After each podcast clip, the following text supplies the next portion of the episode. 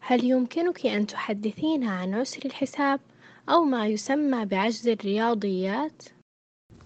عسر الحساب ويطلق عليه أيضا عجز في الرياضيات وهو نوع محدد من اضطرابات التعلم ويشمل صعوبة فطرية في تعلم أو استيعاب الحسابات الرياضية وهو قريب أيضا لعسر القراءة وهل تتضمن هذه المشكلة أي أعراض؟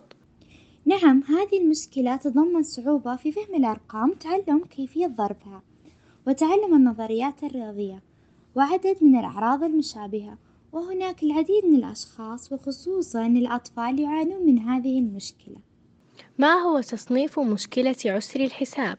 هل تصنف ضمن المشاكل النفسية؟ مشكلات عسر الحساب تصنف من المشاكل العصبية وليست النفسية ويعتقد أن أصل هذا الاضطراب جيني بناء على هندسة الجينات في الدماغ كما أن بعض أجزاء الدماغ تتأثر بهذا الخلل خاصة تلك المسؤولة عن عمليات التعلم فتكون حالتها مختلفة عما هو الحال لدى معظم الناس الذي يستطيعون إنجاز العمليات الحسابية وكل الأنشطة التي تتضمن أرقامًا.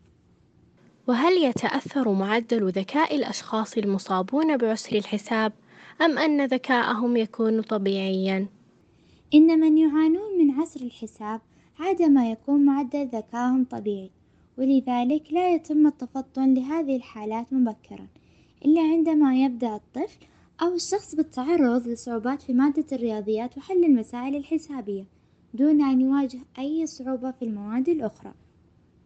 هل تعتقدين أن عسر الحساب يسبب مشكلة نفسية للطفل أو الشخص المصاب؟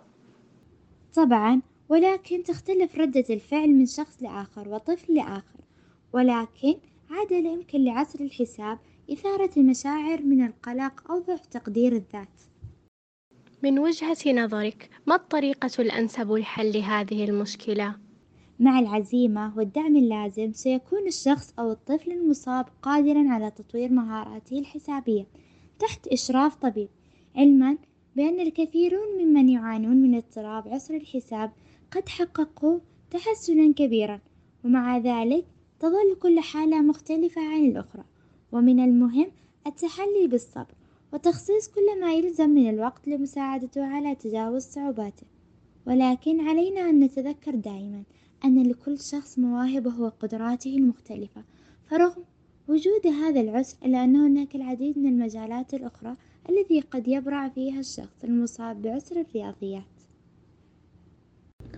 وإلى هنا تنتهي حلقتنا، أتمنى أن نكون قد نشرنا بعض المعلومات التي تفيدكم، ونتمنى لكم يوما مليء بالإيجابية.